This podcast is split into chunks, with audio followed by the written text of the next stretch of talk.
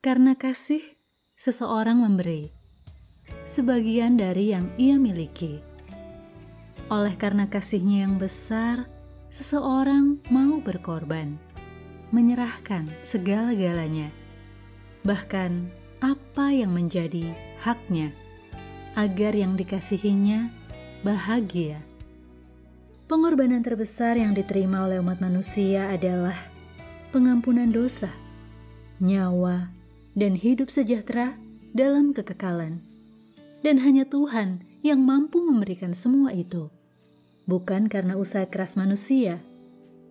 Tak ada korban yang sempurna selain pengorbanan Bapa yang mengutus anaknya yang tunggal, mengambil wujud rupa seorang hamba dan menjadi sama seperti manusia, supaya setiap orang yang percaya kepadanya tidak binasa, melainkan beroleh hidup yang kekal.